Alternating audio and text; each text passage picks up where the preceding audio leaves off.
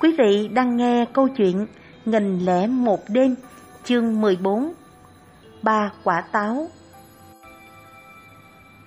Tâu Hoàng đế, thiếp đã có vinh dự một lần được kể với người chuyến vi hành của Hoàng đế Harun Arashid ra khỏi kinh thành vào một đêm trước. Thiếp xin kể hầu Hoàng đế một chuyến vi hành khác của vị Hoàng đế này. Một hôm, nhà vua báo cho tể tướng Jaffa phải có mặt ở cung điện vào tối hôm sau. Tể tướng à, nhà vua bảo, ta muốn đi một vòng xung quanh thành phố để nghe ngóng xem dư luận nhân dân ra sao và nhất là để biết xem họ có điều gì không được hài lòng với những pháp quan của ta không. Nếu thấy có những lời kêu ca phàn nàn thì lập tức ta sẽ cách chức chúng và thay thế bằng những người khác có đầy đủ tài đức để làm tròn trách nhiệm. Ngược lại, nếu có những pháp quan được dân chúng ca ngợi thì ta sẽ có những sự nhìn nhận xứng đáng.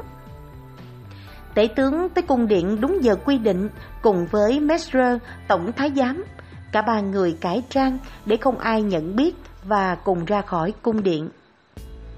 Họ đi qua nhiều công trường, nhiều chợ và khi đi vào một thành phố nhỏ, họ nhìn thấy dưới ánh trăng có một ông lão trâu tóc bạc phơ, thân hình cao, trên đầu đội một tấm lưới đánh cá, một tay cắp bên sườn chiếc rổ bằng lá dừa, một tay chống gậy.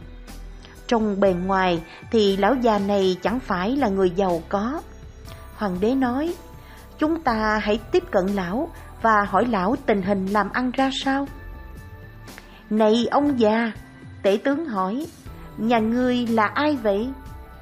Thưa các ngài, ông già đáp, tôi là người đánh cá, nhưng là người nghèo khổ nhất trong cái nghề này.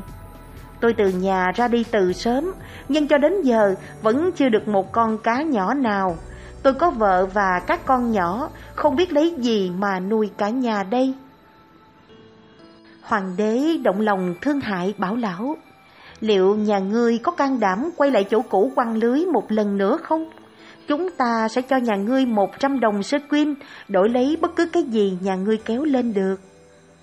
Nghe vậy, lão đánh cá quên hết mệt nhọc trong ngày, cùng với hoàng đế, tể tướng Jaffa và Mesrer, quay lại sông Titre, lòng thầm nhủ. Các ngày này có vẻ là những người lương thiện, đứng đắn, chẳng lẽ lại nuốt lời. Chỉ cần một phần trăm của số tiền đó đối với ta cũng đã là quá nhiều rồi. Họ đến bên bờ sông Tigre, lão đánh cá buông lưới rồi kéo lên được một chiếc hòm đóng kín khá nặng. Hoàng đế tức thì bảo tể tướng đến đưa cho lão đủ 100 đồng sơ quyên và cho lão về. Messer theo lệnh hoàng đế vác chiếc hòm lên vai. Hoàng đế nôn nóng muốn biết xem trong hòm chứa gì, vội vã quay về hoàng cung. Hòm được mở ra, người ta thấy một cái túi to đang bằng lá dừa, miệng túi được khâu lại bằng một sợi len đỏ. Để hoàng đế khỏi sốt ruột, ai chẳng muốn tỉ mỉ gỡ dần sợi len đó mà dùng dao sắc cắt đi cho mau. Họ lôi ra khỏi túi một cái bọc bằng vải thô buộc dây thừng, cởi sợi thừng và mở cái bọc. Họ kinh hãi trông thấy thân thể bị chặt ra làm nhiều mảnh của một phụ nữ trẻ da trắng như tuyết động. Scheherazade tới đây nhận thấy trời đã sáng nên ngừng lời. Đêm hôm sau, nàng kể tiếp. Tâu hoàng đế Hẳn là người cũng đã hình dung là vị hoàng đế đã kinh ngạc như thế nào trước cảnh tượng ghê rợn đó.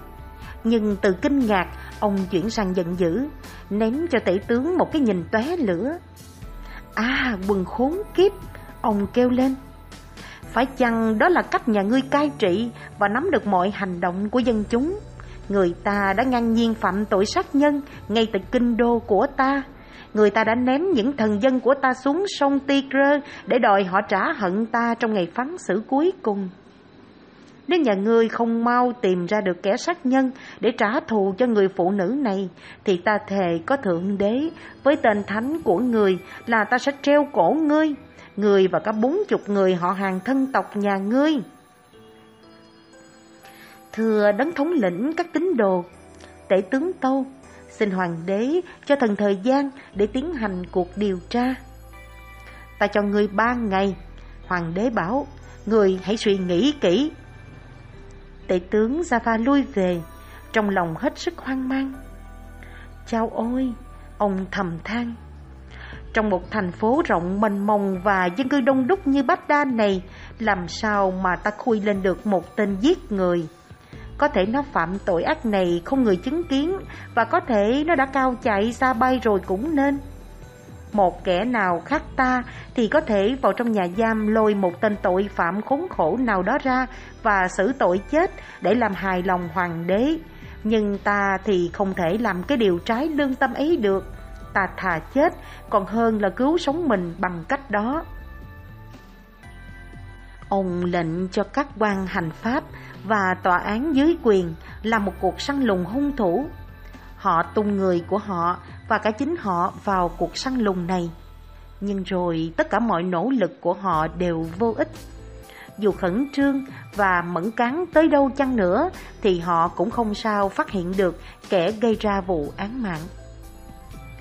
Tể tướng thấy là nếu không có sự giúp đỡ của ông trời thì mạng ông thật khó toàn. Quả nhiên, ngày thứ ba đã tới, một lính cận vệ tới nhà viên đại thần đáng thương này bắt đi theo y. Tể tướng cúi đầu chịu lệnh, hoàng đế hỏi thủ phạm đâu? Tàu đấng thống lĩnh các tín đồ, ông tàu vua giọng đầy nước mắt. Không tìm thấy một người nào cung cấp cho thần bất cứ một tin tức gì cả. Hoàng đế nổi giận lôi đình, nặng lời quở mắng, rồi ra lệnh treo cổ tể tướng cùng với bốn chục người họ hàng thân thích của ông trước cổng hoàng cung. Trong khi những người thừa hành bận rộn trong việc dựng các giá treo cổ và cho người đi bắt bốn chục người trong họ tể tướng, thì viên quan truyền tin theo lệnh hoàng đế đi rao tin này trong khắp các khu vực trong thành phố. Những ai muốn chứng kiến hình phạt xử giảo tể tướng Jaffa cùng với bốn chục thân nhân tể tướng thì tới ngay công trường ngay phía trước hoàng cung. Khi mọi việc đã sẵn sàng, viên quan thi hành án cùng với đám đông lính cận vệ điều tể tướng cùng với bốn chục thân nhân của ông ra đặt mỗi người đứng dưới một cái giá gỗ dành cho họ quàng vào cổ mỗi người vòng dây thừng dùng để kéo họ lên lơ lửng khỏi mặt đất. Dân chúng kéo tới kính đặt cả công trường, nhìn cảnh đau lòng không sao cầm được nước mắt vì tể tướng Gia Pha và những thân nhân của vị quan thanh liêm trung thực này đối với họ vô cùng thân thiết và đáng kính. Không có gì có thể ngăn cản được việc thi hành lệnh bất di bất dịch của vị hoàng đế nghiệt ngã này. Mạng sống của những con người nhân hậu nhất kinh thành này như đang treo trên sợi tóc thì một chàng trai rất khôi ngô tuấn tú và ăn vận lịch sự, rẽ đám đông. Đi tới tận chỗ tể tướng đầu triều đang đứng chờ treo cổ và sau khi kính trọng hôn tay ông, chàng nói Thưa ngài tể tướng tôn quý, người đứng đầu các đại thần trong triều, nơi nương tựa của dân nghèo, ngài không phải là thủ phạm mà cần phải có mặt tại đây. Xin Ngài hãy lùi bước và để cho tôi đền mạng cho người thiếu phụ đã bị ném xuống sông Tigre. Chính tôi là kẻ đã giết nàng và xứng đáng phải chịu trừng phạt. Mặc dù những lời thú tội trên đây đã làm cho tể tướng hết sức vui mừng, nhưng ông không khỏi cảm thấy thương hại chàng trai mà khuôn mặt đáng ra phải có vẻ hung hãn thì lại là một cái gì đó dịu dàng, quyến rũ. Ông đang sắp sửa trả lời chàng trai Thì lại có một người to lớn Đã đứng tuổi Cũng rẽ đám đông bước tới Và nói với tể tướng Xin ngài đừng tin những gì chàng trai này nói. Không có ai ngoài tôi ra Là người đã giết người thiếu phụ Đã tìm thấy ở trong hòm ấy. Sự trừng phạt phải giáng xuống chỉ một mình tôi thôi. Nhân danh Thượng Đế, Tôi tha thiết xin chớ trừng phạt kẻ vô tội.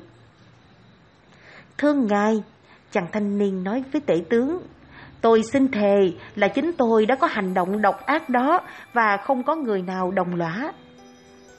Con trai của ta ạ. À, Ông già cắt ngang. Chẳng qua là vì tuyệt vọng bất mãn với số phận mà anh tới đây để nói thế. Còn ta, ta đã sống trên đời này quá lâu rồi Cần phải rời bỏ thôi. Hãy để ta chết thay anh. Thương ngài, ông nói tiếp với tể tướng, tôi xin nhắc lại là chính tôi mới là kẻ giết người, hãy xử tôi chứ nên chần chờ gì nữa. Lời thú nhận của ông già và chàng trai buộc tể tướng Jaffa phải đưa cả hai tới trước hoàng đế dưới sự cho phép rất dễ dàng vui vẻ của viên chỉ huy pháp trường. Khi đã tới trước hoàng đế, tể tướng hôn mặt đất bảy lần và tấu trình. Thưa đấng thống lĩnh các tín đồ, thần đưa ông già và chàng trai này tới bể kiến hoàng thượng. Cả hai người đều nhận mình là thủ phạm đã sát hại người phụ nữ đó. Thế là hoàng đế hỏi các bị can, ai trong hai người đã tàn sát người thiếu phụ quá giả mang và ném xác xuống sông Tigre như vậy? Chàng trai một mực nhận chính là mình, nhưng ông già thì nói ngược lại.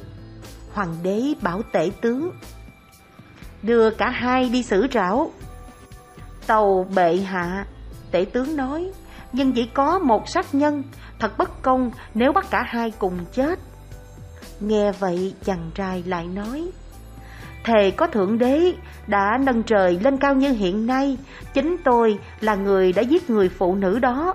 Chính tôi đã chặt bà ta ra nhiều khúc Và ném xuống sông Tigre cách đây bốn hôm. Tôi sẽ không được ở bên phía những người quan minh chính đại Trong ngày phán xử cuối cùng. Nếu điều tôi nói đây là giả dối, Tôi mới đúng là người đáng chịu hình phạt. Hoàng đế ngạc nhiên về lời thề đó và ông tin. Hơn nữa, ông già cũng không phản bác. Vì vậy, ngoảnh về chàng trai, ông bảo, quần khốn kiếp, vì cớ gì mà mi lại phạm vào một tội ác kinh khủng như vậy? Và nguyên nhân nào đã thúc đẩy mi tới đây nộp mình? Thưa đấng thống lĩnh các tín đồ, chàng trai đáp, nếu có thể ghi chép lại những gì xảy ra giữa người đàn bà này với tôi, thì thiết nghĩ đó cũng là một chuyện giúp ích rất nhiều cho những người đàn ông trên đời này. Vậy mi hãy kể cho ta nghe đi. Hoàng đế bảo, ta ra lệnh cho mi đó. Chàng trai tuân theo và bắt đầu kể chuyện mình bằng những lời lẽ như sau. Scheherazade muốn kể tiếp nhưng buộc phải để lại đêm hôm sau. Sharia nhắc nhở hoàng hậu và hỏi nàng là chàng trai đó kể gì với hoàng đế Harun al-Rashid. Tâu hoàng thượng, Scheherazade đáp, chàng ta cất tiếng và kể như thế này. Chương 14 của câu chuyện đến đây là kết thúc. Xin mời quý vị tiếp tục theo dõi tiếp chương 15. Xin cảm ơn và hẹn gặp lại quý vị.